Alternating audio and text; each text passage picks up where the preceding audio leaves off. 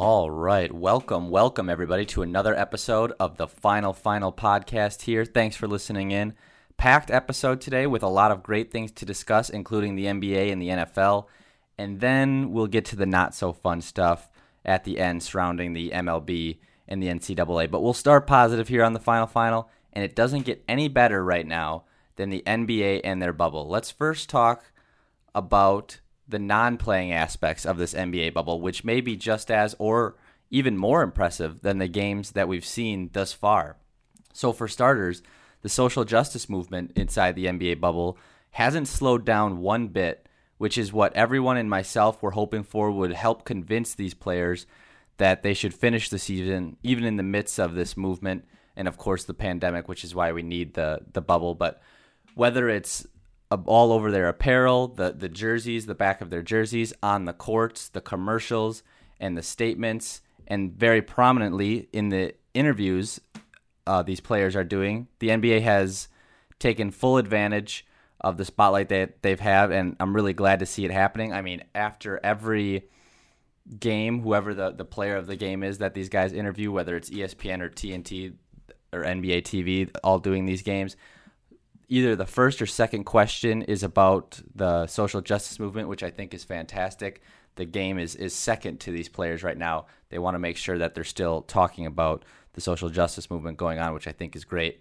Adam Silver, excuse me, and the NBA and the Players Union have done this perfectly with their restarted season. The safety, and of course, without taking away from the bigger things going on right now, it's just amazing. Something that maybe overlooked a little bit right now, especially considering how great a lot or, or 90% of these games have been. I mean, even the fans that they've put in here, this virtual fans that they've been doing is way better than I was expecting. The fans videoing in to watch the games, able to cheer, and the noise and the music that they are pumping into these stadiums or not stadiums, but these these courts that they that they're playing on right now.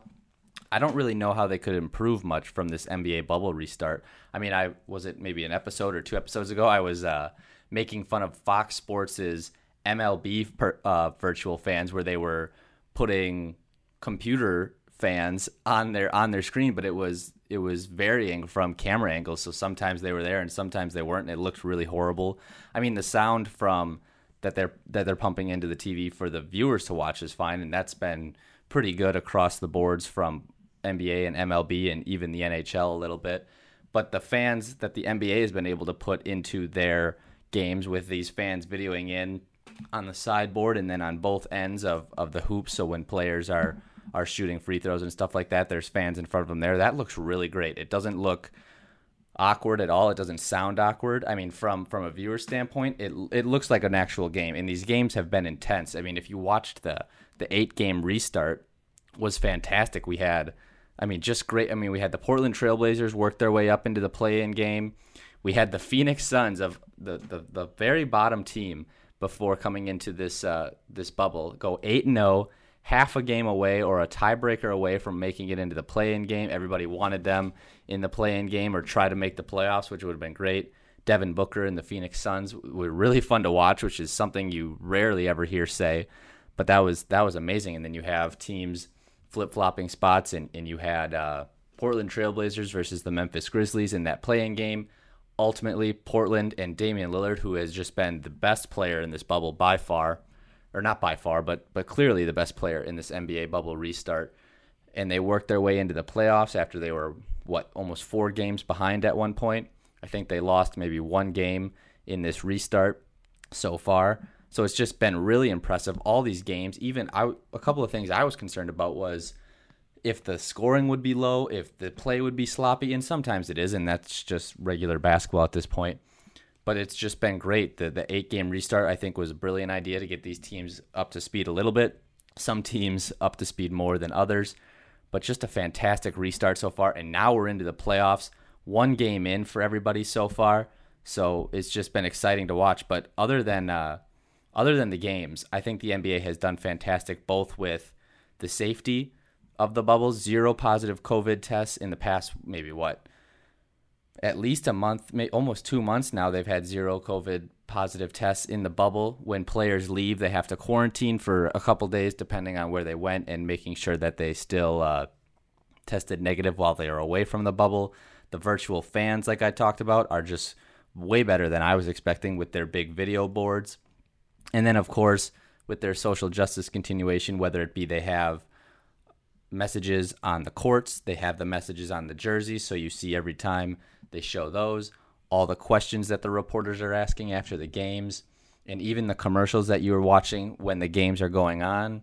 Just fantastic. I think the NBA bubble has been a huge success for them so far, so that's really fun and great to see. Why don't we go ahead now and move on to the first round matchups and predictions? So the first round matchups in this playoffs, we have the number one seed Lakers in the West. We'll start in the West here. We have the number one seed Los Angeles Lakers versus the number eight seed Trailblazers. Like I said, the Trailblazers worked their way into that play-in game, which was part of this new restart. Made it past the Memphis Grizzlies, so now they get to face the Lakers. Trailblazers actually also won game one the other night. This is going to be, I mean, the Trailblazers are the hottest team no matter what. It's it doesn't it's not really a normal one versus eight seed because the Trailblazers were in the Western Conference Finals just a year ago. So this is a really dangerous eight seed. The Lakers have been really poor in their three point shooting right now. Avery Bradley, their starting shooting guard, decided not to come to the NBA bubble. He was decided to stay home and, and focus on other things. So I mean the Lakers right now are down 1-0. There's no home court advantage in the bubble, and we see that as it has an effect on the top two seeds, and I'll get to that in the Eastern Conference in a second. But the Lakers struggled with intensity, it seemed at times. So we'll have to see. I still think the Lakers are going to win this series, but I got the Lakers winning this one in six games. Possibly it could go seven games with the way that the Trail Trailblazers have been playing. But this isn't your normal one versus eight seed first round matchup in the NBA playoffs. The Trailblazers are not your normal eight seed. In a normal, I mean, they, they had a really, really poor start to their season this year. They turned it around in this bubble, of course. But last year, like I said, they made the Western Conference Finals. So this is not your normal eight seed. But I think the Lakers will still be able to pull this one off. I'll take the Lakers in six games here. So then we go to the Clippers versus the Mavericks. That's your two versus seven seed in the Western Conference playoffs. Clippers won game one. Really close game. Luka Doncic had over 40 points in his first playoff game, his playoff debut. Kristaps Porzingis, their other really young star, he got ejected in the third quarter, and that kind of changed the aspect of this game. The, the Mavericks almost had a chance to steal a game from the Clippers. The Clippers have Kawhi Leonard, Paul George, really strong defensive team with Patrick Beverley as well.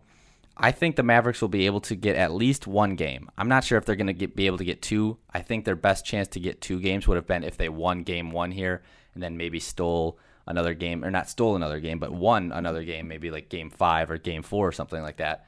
But since I think the Clippers were able to come away with this one, I think the Clippers will advance and win this one in five games.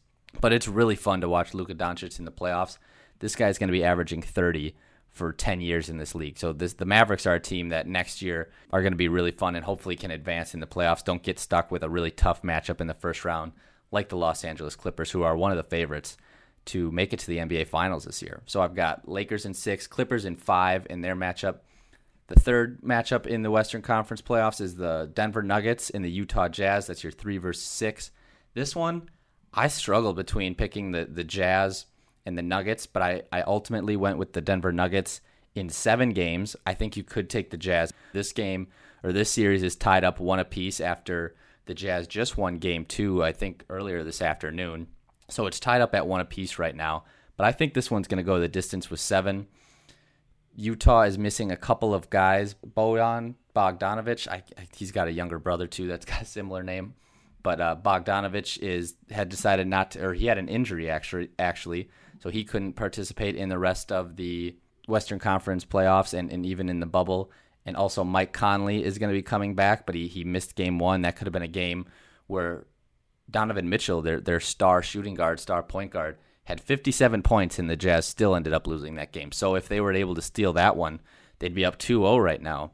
And instead, we might be looking at Jazz in seven or Jazz in six. But I think Denver, Nikola Jokic, and Michael Porter Jr. actually has been coming on really strong in this bubble. Uh, a second year guy, a guy who everyone thought was going to be the number one overall pick in his draft class, but slipped all the way down to Denver at 14 because of a, a serious back injury that he's been able to get over now and has just been rejuvenated in this bubble. And then Jamal Murray in Denver is going to be too much. I think they'll be able to win this one in seven games. And then you go to the last matchup in the first round, which is the Houston Rockets versus the Oklahoma City Thunder. At at first, I thought maybe the the Thunder, who have surprised a lot of people, this was supposed to be a bottom five team when they traded Russell Westbrook and Paul George this past offseason, got back Chris Paul and Shai Gilgeous Alexander, Danilo Gallinari. This was supposed to be a team that was in the bottom five, a lottery team looking for a top five pick possibly. Here they are, top five in the Western Conference, trying to advance, and and a lot of people were giving them a chance to advance because Houston is without their second best player, Russell Westbrook, for at least this first round with an injury. But after watching game one, James Harden, the Rockets, when they start knocking down threes like that, they're really hard to beat. But the Thunder have just been incredible. I think they have the coach of the year in Billy Donovan on their team, with, like I said, from being a bottom five team, everybody projecting, to being a top five team in the Western Conference has just been incredible. But I think the Rockets are going to pull this one out in six games. I, I would have thought possibly seven, but after watching game one, I don't know if the Thunder will be able to keep up with uh, the firepower and the three point shooting that the Rockets have. I mean, the Rockets could go cold a couple games. That's why I think the Thunder will, will still be able to win two games in this series, but ultimately I'll have the, the Rockets taking this one in six games. So, first round winners, I've got Lakers in six, Clippers in five, Denver Nuggets in seven, and then the Houston Rockets in six games. So, that'll be really fun, and we'll see how, how those all play out. But the, the playoffs have been great as well so far, a lot of close games. Man, this, this bubble has just been fantastic so far. All right, so let's move to the Eastern Conference predictions then for round one. We've got the one versus eight seed Milwaukee Bucks versus Orlando Magic, and another stunner here as Orlando actually just walloped Milwaukee in this first game, beating them by over 10, 15 points and taking the series lead 1-0. I still think the Bucks the Bucks have to rattle off four straight wins here. They've been struggling in this NBA bubble restart. I don't know if it's consistency or what, but their defense has really struggled because the way my Milwaukee plays defense is they play inside out. They don't give you easy dunks, easy layups, easy in the paint jump shots. They've got all those long, tall players, Brook Lopez, Giannis, Khris Middleton. Those guys defend the rim really well, but then they let teams get wide open looks at the three point line. And that's where Milwaukee then struggles with their defense. If they have such a good inside, like they're not giving up easy buckets, they're going to make teams make threes. And teams have been making threes right now. So I don't know if they have to change something with their defensive approach, but it hasn't been working up to this point right now. And we saw it in game one against the Orlando Magic, where they have a stretch five center in Vucevic who's able to knock out, I think he made five threes in that first game. So that's something where that's going to hurt Milwaukee, where if teams aren't necessarily going into the paint or they have a stretch five, Milwaukee has their own stretch five as well in Brook Lopez. But if they can knock down threes like that, Milwaukee's defense is going to struggle. Now their offense wasn't as much better as well in, in game one. Khris Middleton with 14 points, Brook Lopez under 10 points. You need more from those two guys. You need Brook Lopez to be able to knock down threes and spread the floor.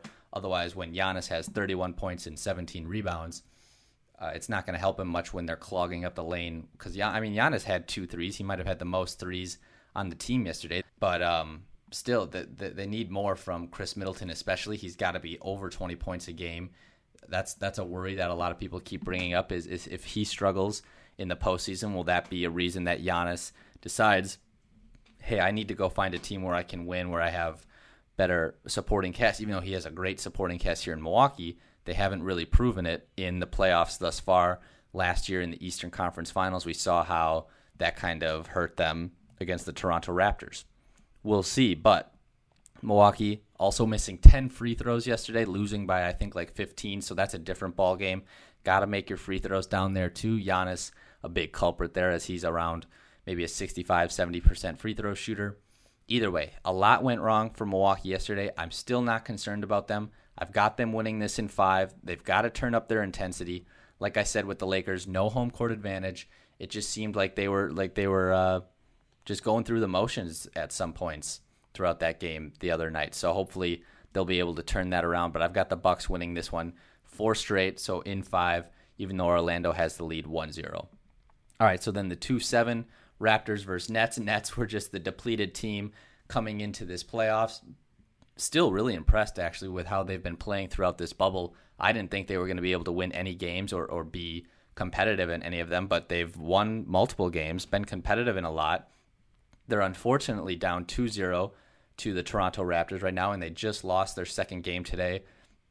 Just a sloppy last possession. I think they lost by five.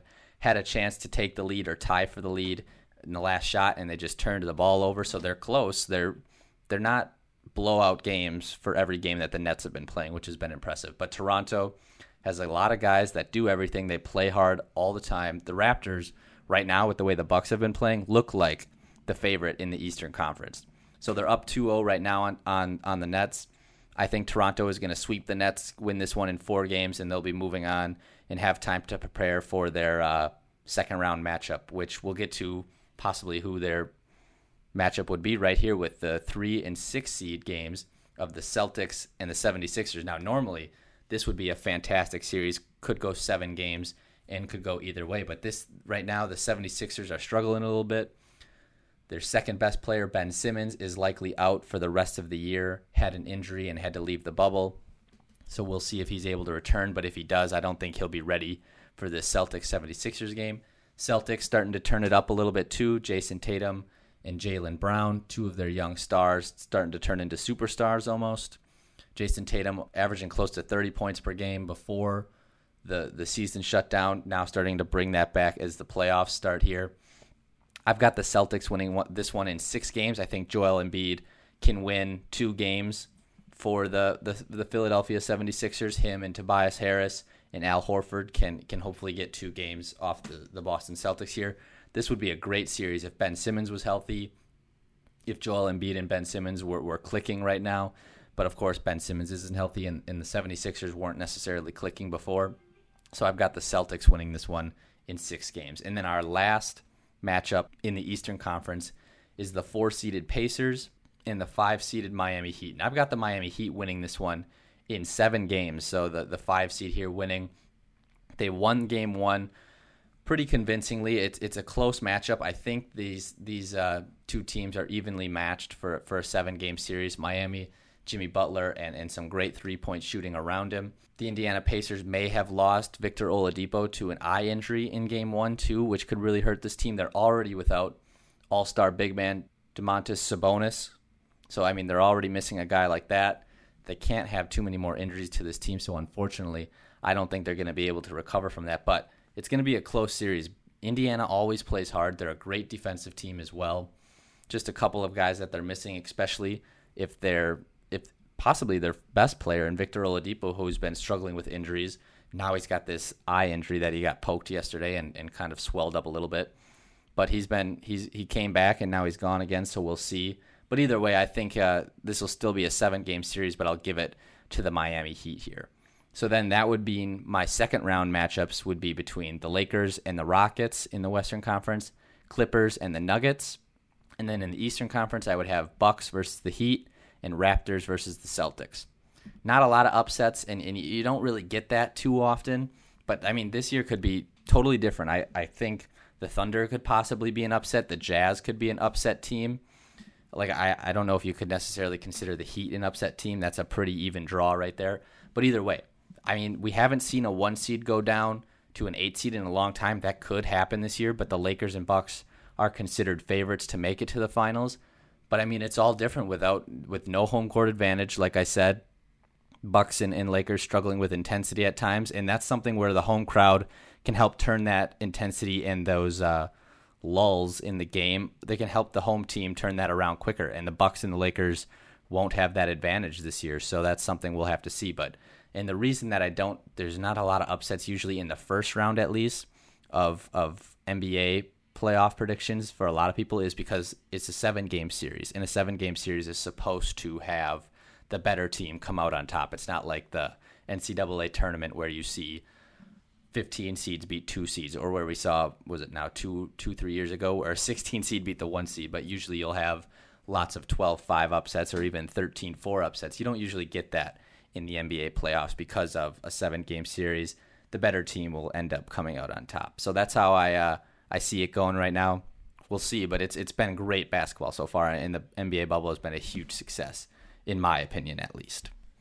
All right, so let's move on now to the NFL and training camp getting fully underway now full pads training camp, which is exciting to watch. I've started working at NFL Network again, which is why I, I haven't been able to do a podcast episode as frequently as I'd like, but it's great to be back at the NFL Network. Hearing and seeing full padded practice is fantastic, and, and even better is the numbers that we're seeing on players that are on or have been on this COVID injury list, which is, I believe, currently at 10 players. Of there's 80 players per roster right now. They haven't had to do cut downs yet. So 80 times 32, you do the math. I'm not going to do it right now. But all, all of uh, 10 players of all those guys have been on this uh, COVID injury list. I believe there are over about 42,000 tests on players, coaches, staff, managers, equipment managers, and stuff like that. And they've had incredibly low positive test rates, which is amazing. And reportedly, a lot of the tests that have come back positive could possibly be false positives as well, which they're doing, and they're figuring out a way to get around that and get those um, false positives back to negatives so those players don't miss any time. Another thing, too, is saliva testing, which has been discovered and, and approved by, I don't know if it's the, is it the CDC possibly, but someone has approved the saliva testing, which the NBA was a part of getting started. And, and what it does is it, hopefully, it's coming soon, which is faster results, faster turnaround time and, and just as accurate, if not more accurate, results, which hopefully means less false positives, which teams are hoping for too. They've been doing daily testing. I think they're doing daily testing up until games start on September 5th.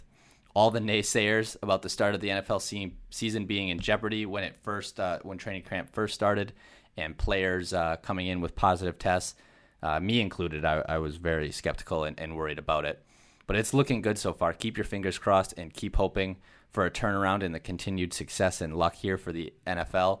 I mean, the, the, the thing about this season is disciplined teams and the leaders on this team that tell their teams, hey, we got to be disciplined in what we do once we leave the facility. The facility is going to be super safe. They've, we've seen all the videos of how teams have split up their locker rooms, the testing that they do before they come in, this the temperature screening, all the all the barriers they put up. They've done everything inside the building.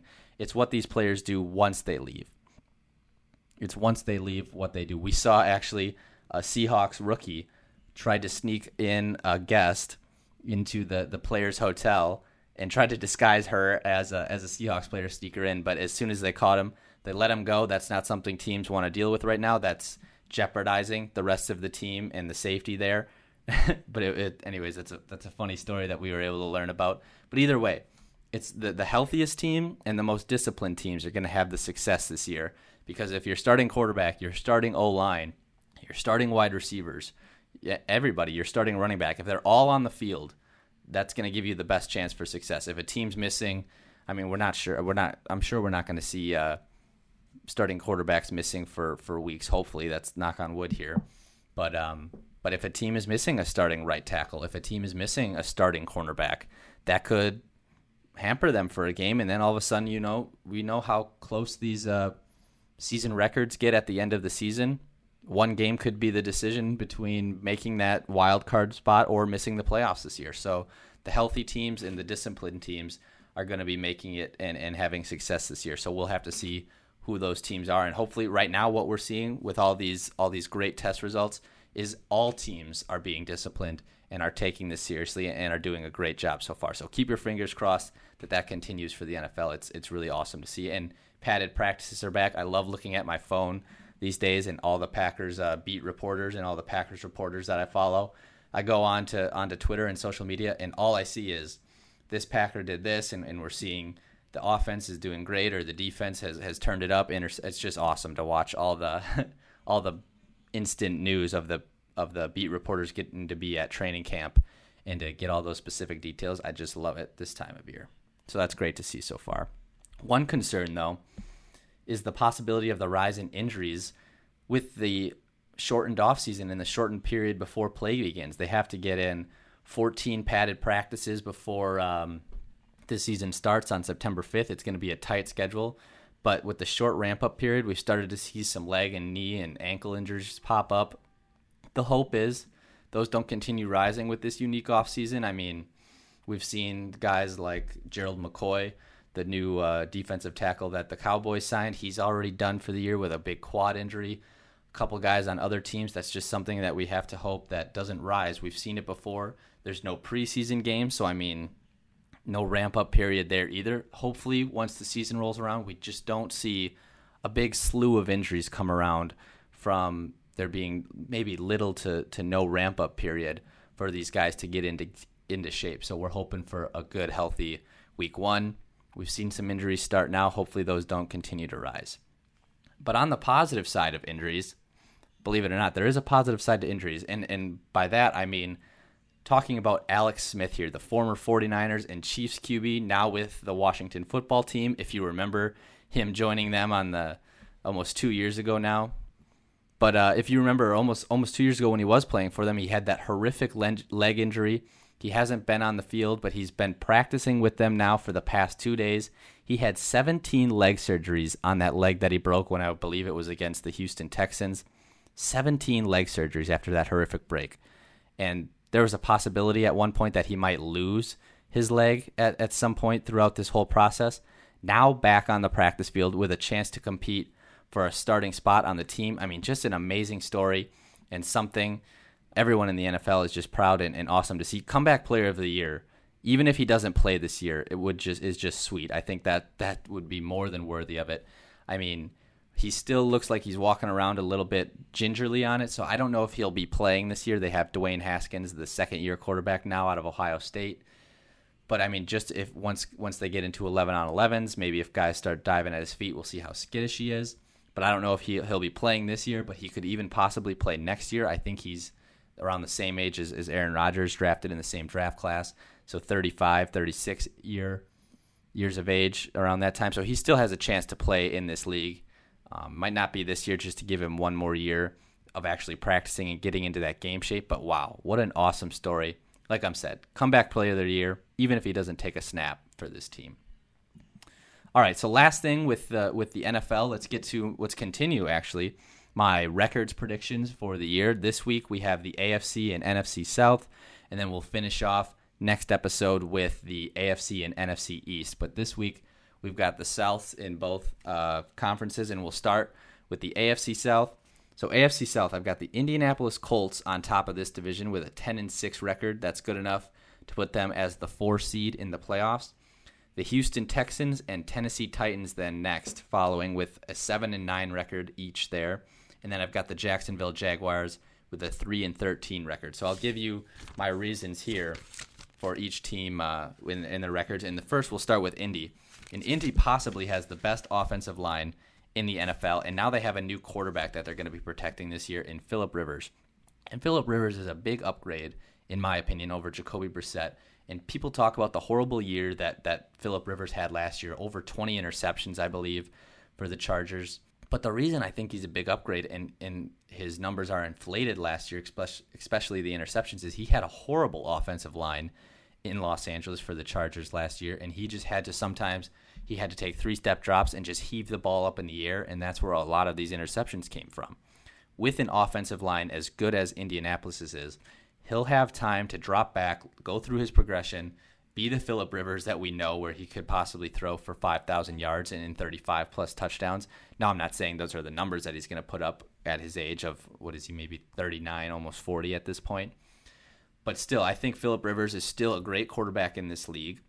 I think he'll have over 4,000 yards passing with this with this Indianapolis Colts team. So there's a big upgrade there at quarterback. He's got better offensive weapons, I believe, in in Jonathan Taylor now, the new rookie running back out of Wisconsin, him running behind that offensive line. They've got Michael Pittman Jr., a second round wide receiver that they've drafted, T.Y. Hilton, if he can stay healthy. And then that defense is still improving. I mean, they, they went out and invested in DeForest Buckner, the defensive lineman formerly for the San Francisco 49ers.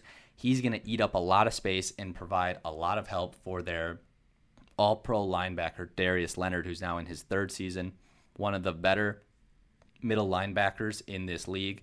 They've got some young guys in the secondary, Malik Hooker in that secondary as well. They signed veteran Xavier Rhodes, a good cornerback from the Minnesota Vikings. I think everything about this team, this looks like a complete team in Indianapolis. That's why I've got them at 10 and 6 range, making the playoffs as the division winner of the AFC South right there. Frank Reich, a really good coach too, a candidate for coach of the year almost every year. Big upgrade at quarterback is the reason why these Colts are going to be making the playoffs this year after missing out last year. I think that's why the, the Colts are the winner of this division. Houston now, the division winner last year. The, they they traded away DeAndre Hopkins in probably the most mind-boggling and head-scratching deal that I've seen in my lifetime for for a trade, trading away a, a top three wide receiver for not even a one first round pick. But the loss of him, they have they kind of have the Houston Texans have a iffy offensive line at times. They have a poor secondary. My my question is, does Deshaun Watson have to do too much for this offense? So they'll have David Johnson as a running back, but he hasn't performed well in the last two to three years.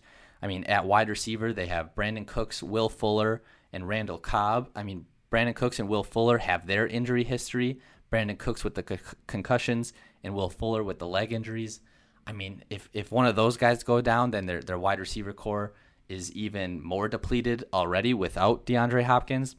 Just, I think those are too big of losses for them to overcome. And, and like I said, I, I fear that Deshaun Watson is going to have to do too much to carry this team. That That's not saying that he can't, but I, I'm just saying I don't know if he can do it for a full 16 games. That's why I've got them at about 7 and 9. The Tennessee Titans at 7 and 9 as well. They have big losses in the trenches. They lost starting right tackle Jack Conklin. They lost defensive tackle Jurrell Casey as well. And my and my my question is, will Derrick Henry be run down this season the way they just keep feeding him the ball? I think it's now 2 to 3 years in a row with over 300 carries now. That's a lot for a running back. They paid him a lot this offseason, 4-year, $50 million deal, I believe. But at some point, it's just going to wear on his body. He's a big guy. And, and I really love watching him run, especially in the second half of seasons when he seems to somehow turn it on and, and get even more. But I'm just worried if, if he'll be run down a little bit this year and maybe his possible fourth or third straight year with 300 plus carries. And, and the other thing, too, are you sold on Ryan Tannehill in the season that he had last year? Is this something that he's going to be able to repeat and continue to do again? I don't know if it was a fluke thing I mean, we saw why he was released in Miami, and he was originally the backup here in Tennessee. Is he going to revert back to that? I'm not. I'm not sure if I'm entirely sold on Ryan Tannehill. If he he can prove me wrong again this year, and then I probably won't doubt the Tennessee Titans next year. But I'm not necessarily sure if I'm sold on on Ryan Tannehill being a franchise quarterback. I mean, they paid him like one, but I I don't know. It was just a 13 game stretch, a really really impressive 13 game stretch, but I'm not sure if I'm sold on him necessarily doing that for two straight years. So we'll have to see. That's why I've got Tennessee at seven and nine. Definitely a team that could could prove me wrong, and it's mostly Ryan Tannehill that has to prove me wrong. It was an impressive last season. We'll see if he can do that again this year. And then Jacksonville Jaguars, three and thirteen. I think they're uh, tanking for Trevor Lawrence. Trevor Lawrence. And I'm I'm not sure if they're gonna actually be tanking, but there's holes all over this defense. Yannick Ngakoue, their their star defensive end, he wants out and doesn't want to be franchise tag. I think this team's going to be drafting in the top three next year. Gardner Minshew is is is a fun story and a fun character. If you watch any of his press conferences, I'll see if I can get some sound on one of my podcasts one of these times. But he is just absolutely hilarious.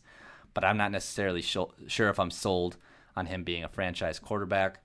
I'm not sure if the Jaguars are sold on it either. I think this is a team that should be vying for Trevor Lawrence, most certainly. But like I said, defensive holes everywhere. Um, letting Calais Campbell go for a fifth round pick, trading away Jalen Ramsey last year, trading away their second best corner in AJ Bouye. The the this following offseason or this current offseason, they traded him away. Jacksonville is going to be one of the bottom teams, I believe, in the NFL this year. That's why I've got them at three and thirteen. All right, so then we go to the NFC South, where I have the New Orleans Saints at 12 and 4. That's good enough to put them as the number one seed in the NFC. Tied record with the San Francisco 49ers, but I think there's a tiebreaker somewhere in there that I have. Maybe the Saints and 49ers played this up a year, and I, I think I must have had the Saints winning that game. So 12 and 4 gets them the number one seed in the division crown in the NFC South. Tampa Bay Buccaneers at 10 and 6. That's good enough for the sixth seed in a wild card spot with Tom Brady now there. Atlanta Falcons between 7 and 9 and 8 and 8. I think in the reason I'll get to it in a second, but they're just in a tough division. It's it's hard for them they're, they're going to be an improvement, I think, on last year. They're just in a really hard division with the Saints and the Tampa Bay Buccaneers now being an improved team. And then the Carolina Panthers at 5 and 11. It's going to be a tough year for them with a new coach, new offensive coordinator, new defense, just all new coaching system and a new starting quarterback as well in this unique offseason. But we'll get to we'll start with the Saints on why I think they will be the number 1 seed in the NFC. Just a loaded offense. Top 3 offensive line They've got probably the two best tackles, left tackle and right tackle, with Ryan Ramczyk, a, a first team All Pro out of Wisconsin, being a first team All Pro last year. Loaded offense, Drew Brees, Alvin Kamara, Michael Thomas. You add Emmanuel Sanders, they have a really solid number two wide receiver. Last year, something they didn't really have. They have a solid tight end in Jared Cook as well. Like I mentioned, Alvin Kamara, they have Latavius Murray to take some pressure off of Kamara as well loaded offense top to bottom, especially with that offensive line being a top three unit as well. Continuity. Remember, I, I mentioned this in my last episode. Teams that are returning, head coach, offensive coordinator, quarterback, all this continuity that teams can have with this unique offseason, which I keep bringing up over and over again, the better teams will be. I've mentioned it with the Chiefs. I've mentioned it with the Packers. I've mentioned it with the 49ers the more you can return from last year, the more you can already have those mental reps in.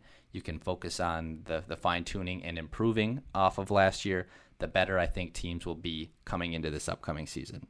They've got defensive playmakers all over the field. Cameron Jordan, Marshon Lattimore, got a couple of new linebackers, Zack Baun, Demario Davis.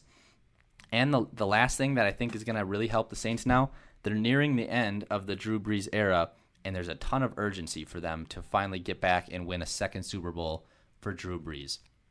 We've seen it the past three seasons now, just heartbreak in the playoffs, whether it's the Vikings, the, the two years in a row now, or the Rams on missing out on the Super Bowl. Urgency is a big thing for the New Orleans Saints, and I think that's going to help them at least in the regular season. We'll see how it helps them once we get to the playoffs. All right, so then the Buccaneers, I have at 10 and 6, making the playoffs easy decision, easy reason at least here. Not necessarily easy decision, but easy reason why I have them at, at such an improvement. Tom Brady and the winning culture and the explosive offense that he's going to have with him. Now, like I've said, like I've been saying, continuity is going to be a big thing. I think Tom Brady is, is a little bit of an exception there. He's so smart, he'll be able to learn this offense and, and bring guys along. And, and, and the, the attitude that he has is going to improve everyone on this team. He's a he's a win it's it's win or nothing for him at, at this point in his career, and everybody else will know that playing along. So the defense will play harder, knowing that Tom Brady is is judging and, and on your team and, and knowing what he can do on your offense. So I think that that's a big reason of why the, the Buccaneers will make the playoffs. Bruce Arians is a great head coach as well. I think Tom and Bruce Arians will get along and, and work that out. Defense is going to step up. They have to step up. They have great linebackers a great defensive line. The the question is that secondary, but the defense has to step up. But like I said, with Tom Brady being there, I think everybody steps up their game a little bit. The one thing that, that worries me a little bit with this team is can that offensive line protect Tom Brady? He's not a mobile quarterback. He really never has been, especially now that he's 43 years old. That offensive line is a little bit of a question mark. They're going to be starting a rookie at right tackle or left tackle, I believe. That's something that, that we're going to have to watch if T- Tom Brady might have all these weapons and, and Chris Godwin and Mike Evans and Rob Gronkowski and OJ Howard, he might have all these weapons. But if he doesn't have time to get it to him, then the point is mute. So we got to hope that that defense or that offensive line is able to protect Tom Brady, and then we'll see this Buccaneers team succeed, I believe. All right, so then we'll get to the Atlanta Falcons, who I have at seven and nine. I could put them at eight and eight as well, but I have them at seven and nine. Actually, I'll probably have them go eight and eight around around five hundred. But the reason that this is a team that I struggled with because, like I said, they'll be in the second year in this new offensive system. They had a they had a really rough, I believe, first half of the season last year. I think they started off one and seven, or maybe two and seven in their first nine games, and they, they came back and finished around 500. I think around seven and nine. But the, they have all first rounders at their starting positions on offense. So the, the their five offensive linemen, their quarterback, running back, their two wide receivers and their tight end, all first rounders. But the, the problem is they're just in this really tough division. Like I said, the Saints, possibly the best team in the NFC now. The the Tampa Bay Buccaneers, such an improved team with Tom Brady in that offense now with Tom Brady and, and the way that he'll be able to protect the ball on offense. I just don't know how the Falcons are going to be able to weather that. They have a really suspect defense, and especially in the secondary. I'm not sure if they're going to be able to prevent teams from putting up these big numbers on them and then just expecting Matt Ryan to bail out the defense throughout the year. They're certainly capable of doing it. I just think they're in really one of the tougher divisions in football, so that's where they're going to struggle, and, and that's why I think they'll be around 500. And then the Carolina Panthers, just just an easy team to choose as a struggling team, possibly because of, like I said, new head coach, new offensive coordinator, defensive coordinator, new starting quarterback. So a whole new system for Teddy Bridgewater and the coach to learn without much of it, which without much of an offseason. So tough with the unique no continuity or, or time to learn this new system. And also on the defense, they had so many departures. I think they had they lost all four starters on their defensive line, had to replace them with some rookies and, and early round rookies. They're also missing Luke Kuechly now for the first time in probably a decade. The leader of that defense, and the reason why that defense was always solid, you didn't have to really worry about who was back there. Luke Kuechly's going to be gone now, and it's just going to be a really young defense. That's why I've got that, them at about 5 and 11. Going to be a team that struggles this year. Hopefully, if they struggle and they're near the top of the draft board, it doesn't they don't just pull the plug on Teddy Bridgewater because of this this offseason and this upcoming season. If they struggle, hopefully they give Teddy Bridgewater a chance going into next year as well if they struggle because of he didn't really have the time to learn the offensive system. He's a smart guy. I'm sure he'll be able to to to win a couple of games and, and he'll figure it out, but the rest of the team might not be up to par as well. So I hope they, they give Teddy Bridgewater a chance there. All right, so just to recap, we've got the AFC South, the Indianapolis Colts 10 and 6 making the playoffs and winners of the AFC South division. Houston Texans and Tennessee Titans at 7 and 9. Jacksonville Jaguars at the bottom of the NFL in total at 3 and 13. Then NFC South, two teams here making it into the playoffs, New Orleans Saints, Tampa Bay Buccaneers 12 and 4, 10 and 6 respectively, and then Atlanta at 7 and 9 with Carolina following up in the rear at 5 and 11. Those are my predictions for the AFC and NFC South. We'll get to my final ones for the AFC and NFC East in my next episode. We'll get to the seven teams in each conference then that make the playoffs according to me, and we'll see how that plays out throughout the whole year. And hopefully, we'll be able to revisit it once a completed, safe, full 2020 football season happens. Cross your fingers there on that as well. All right, let's move on to the MLB. This is where we start to get into a little bit of the negative portion of this episode, unfortunately, but hopefully we can pick it back up a little bit at the end with my final and my final, final thought. But let's start here with baseball. Two major breakouts already this year between the Miami Marlins and the St. Louis Cardinals in terms of COVID 19 breakouts.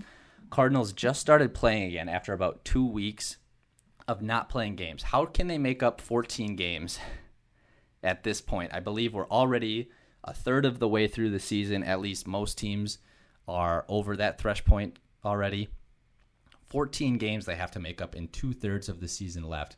14 games is almost a third of the season. So I'm not I have no clue how the MLB plans on making those games up for the Cardinals. They've started doing a lot of seven inning doubleheaders, which makes sense. I'm totally fine with the seven inning doubleheaders, but that's a lot of baseball for the Cardinals and these other teams to try and make up for them. Now the Cincinnati Reds have postponed two straight games due to positive tests. So hopefully this isn't our third team to break out and cancel multiple games at this point. The games have continued. There hasn't been a league wide shutdown, which is great, but these cancellations are tough for them to navigate through as well. Um, like I said, a little over a third of the way and through the season. Can we finish this season out? I don't know. I'm I'm hoping so. I just when these teams have these, when we had the Miami Marlins and we had the St. Louis Cardinals cancel games, not only or postpone games, not not only does that affect them, that affects the teams that they were supposed to be playing. So we'll have some teams that play the full 60 games, but then we'll have other teams that maybe have 55. How do you determine who then gets into the playoffs off of that? I mean, one team could have more wins, but the other team has a better win percentage. That's something that that's been frustrating for baseball at this point. Um, you know, but I'm hoping, I'm really hoping on my next episode, I'm not talking about COVID for baseball. I would much rather be talking about who the MVP could be in this 60 game season or teams that could sneak into the playoffs with this extended format. That's what I want to be doing.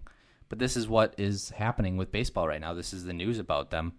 I mean, I'll, I'll talk about my final thought and, in something that'll be an interesting topic as, as I haven't ever discussed this before because it's it doesn't get brought up too often. But either way, for baseball, this is not what we want to be talking. So let's cross our fingers. I'm telling you to cross your fingers on a lot of stuff here because we're just uh, we're just hoping here for stuff to keep continuing to either stay positive or turn around really quick come to coming to the NFL and, and, and the MLB since they don't have this bubble format that the NBA and NHL have. But either way, let's hope next next episode I'll be talking about possible MVP candidates and teams that could sneak into this extended playoff format with only 60 games. Teams that we might have thought in a regular 162 game season would have no chance of making it. So hopefully that's what we'll be talking about next episode.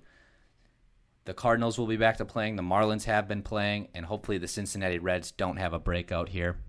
Knock on wood, and uh, they'll they'll be back playing. And it's just these two postponements here.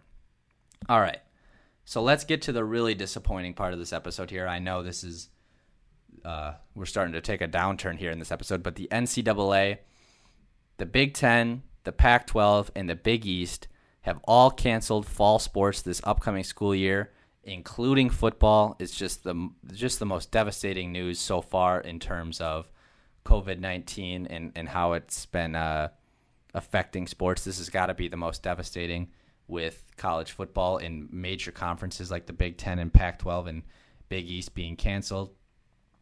Yet we have the SEC, the ACC, and the Big Twelve are still planning on playing this fall, including football. So I, it's just the disparity or the contrast or what's the difference here? What what does the SEC know that the Big Ten doesn't know? I mean, we had Justin Fields, the starting quarterback for the Ohio State Buckeyes.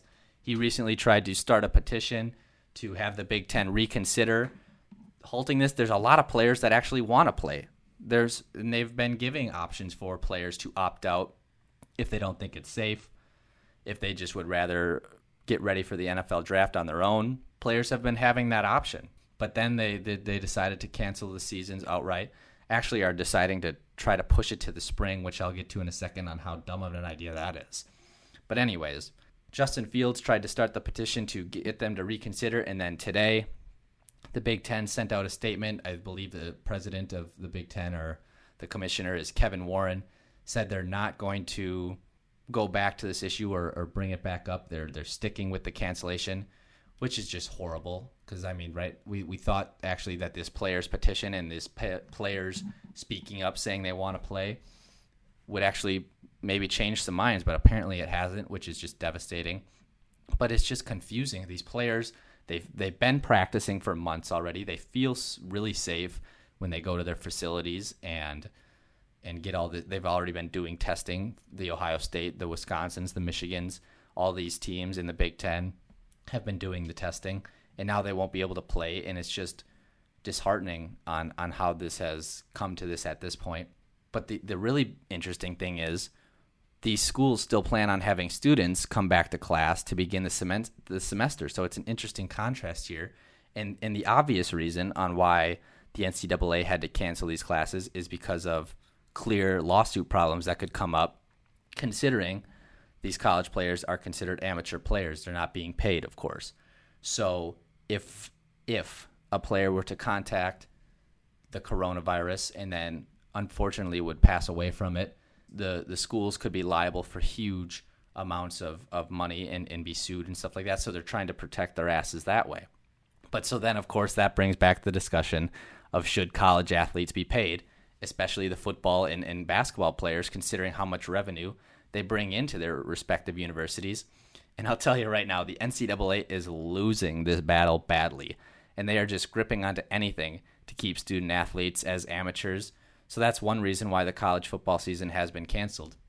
And I've uh, I've talked about this before, whether college athletes should be paid or not, and I've I've struggled with the decision, and I'm not going to talk about that right now. But that's something that the NCAA is clinging on to right now that they're most likely going to lose in in coming years, I would assume. But right now, it's just uh, the consequences of it, and the reality of it is that they've decided to cancel all fall sports. Up next is is college basketball. They got to figure that out in time because in the, in the weirdest thing is they they released college football schedules. The Big Ten released a schedule. I saw Wisconsin's schedule. I just saw, hey, look at there's Wisconsin's schedule. They're gonna make it to the Big Ten championship. They'll face Ohio State again. This time they'll beat them. Here you go. Wisconsin's in the in the top four. It was easy as that. I saw it right in front of my eyes.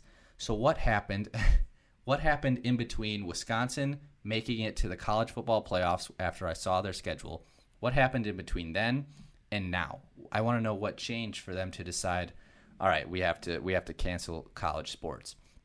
And I mean the the players are obviously disappointed, and, and the, the thing is how this could impact a lot of players. Last year, if we didn't have college football, we'd have a new number one pick this year. Joe Burrow would not have been drafted first overall by the Cincinnati Bengals. That's that's how important one year can be for these college football players. So now teams are going to have to go off of last year's tape for guys like Justin Fields to see if, if there's some some things that they wanted him to improve. They won't know if he was able to improve them in game situations. So I don't know. It's it's just really interesting. Yet we'll see kids and students go back to classes at a lot of these universities, and then of course it'll somehow be virtual online learning after about a week that these kids have been on campus. So we'll see. I mean, but it's just disheartening to see that the NCAA wouldn't even consider it. One thing that the, the SEC and ACC and Big 12 are considering is just pushing back the season. Maybe not starting in September. Maybe starting in October if you have to. They're already decided to go to conference schedules. Why not push it back a little bit more and see if you can still fit in a schedule in the 29 in the 2020 season and still and, and the thing about and I almost forgot to mention this They've talked about postponing it to the spring season. You cannot have a spring football season in 2021 and then expect to have a 2021 fall regular football season. That is not safe. You want to talk about safety for these players? They're they're contradicting themselves by thinking about having a spring college football season. That just won't work in in terms of safety for these players. So I don't know, and I don't know how they would expect to have a spring football season for a lot of these players that are going to decide to go to the NFL, those players will just opt out. You'll be having t- you'll be having the the worst, not the worst. I'm sorry.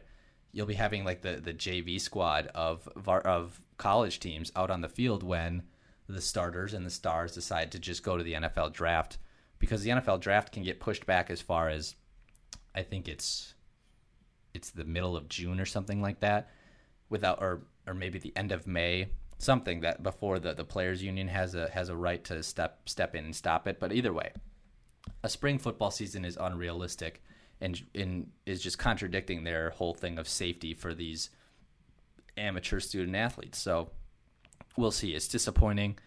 There's likely no way we're going to get Big Ten football this upcoming season.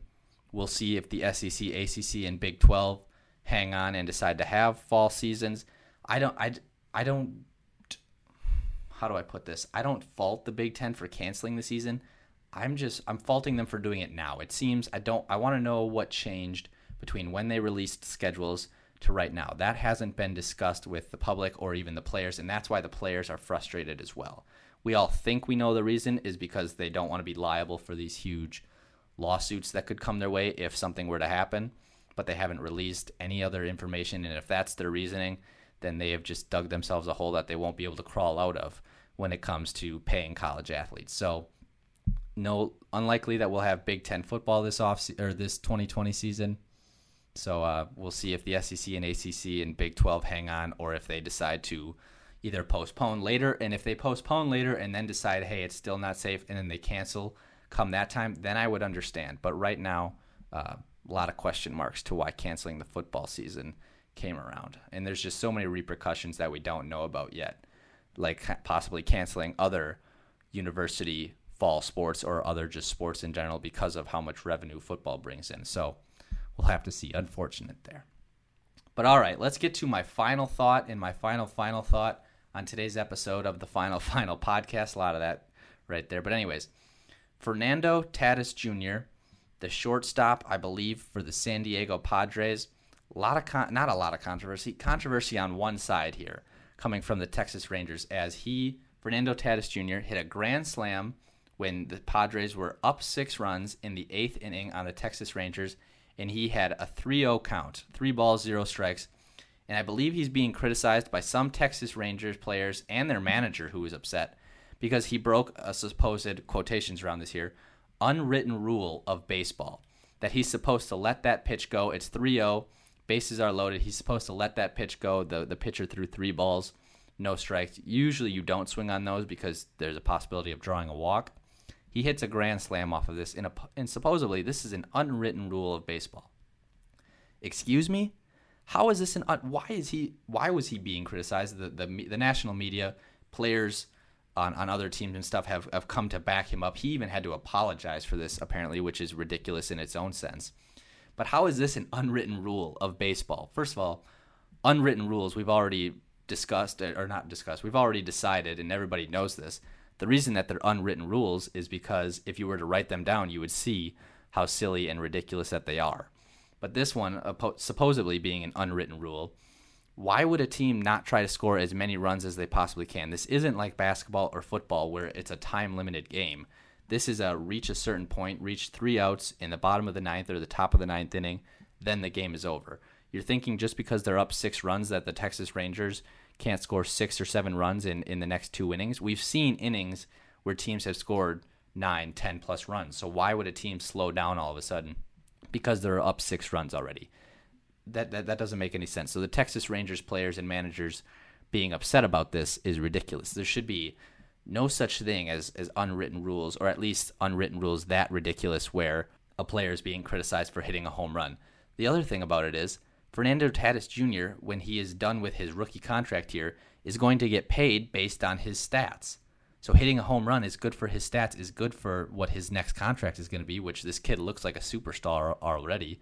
Looks like a possible MVP candidate this year. Hopefully we'll be able to talk about that in my next podcast episode. But anyways, this this is something where he's just supposed to take a strike or take a ball or something like this and get a walk, a walk versus a home run, a grand slam nonetheless, which is RBIs. This is all stats that teams look at when deciding to pay players. I don't know why he would do that and how this is supposedly a topic of controversy for the Texas Rangers and why a, a player would be mad.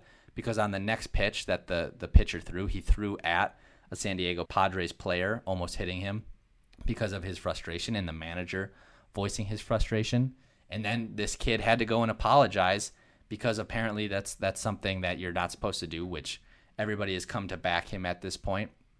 That's just that's just stupid. I mean, when the Packers are up 35 to 10 on the Bears and, and there's six minutes left in the game, Aaron Rodgers is going to throw the touchdown if Davante Adams is wide open in the end zone 30 yards downfield. No one's going to criticize them for that. Now, of course, there's like kneeling the ball when there's 50 seconds left and you're up by 20 points or something like that, yeah, the game's in hand. And and there's the thing with basketball where the time limit's up, you're up by 20, your team just dribbles it out for the last 15 seconds, but there's still two innings left in this game. So I don't know how this was a, a topic of controversy for the Texas Rangers. And this kid has has continued to play hard. He actually stole uh, third base the next game when the team was leading in the sixth inning, I believe.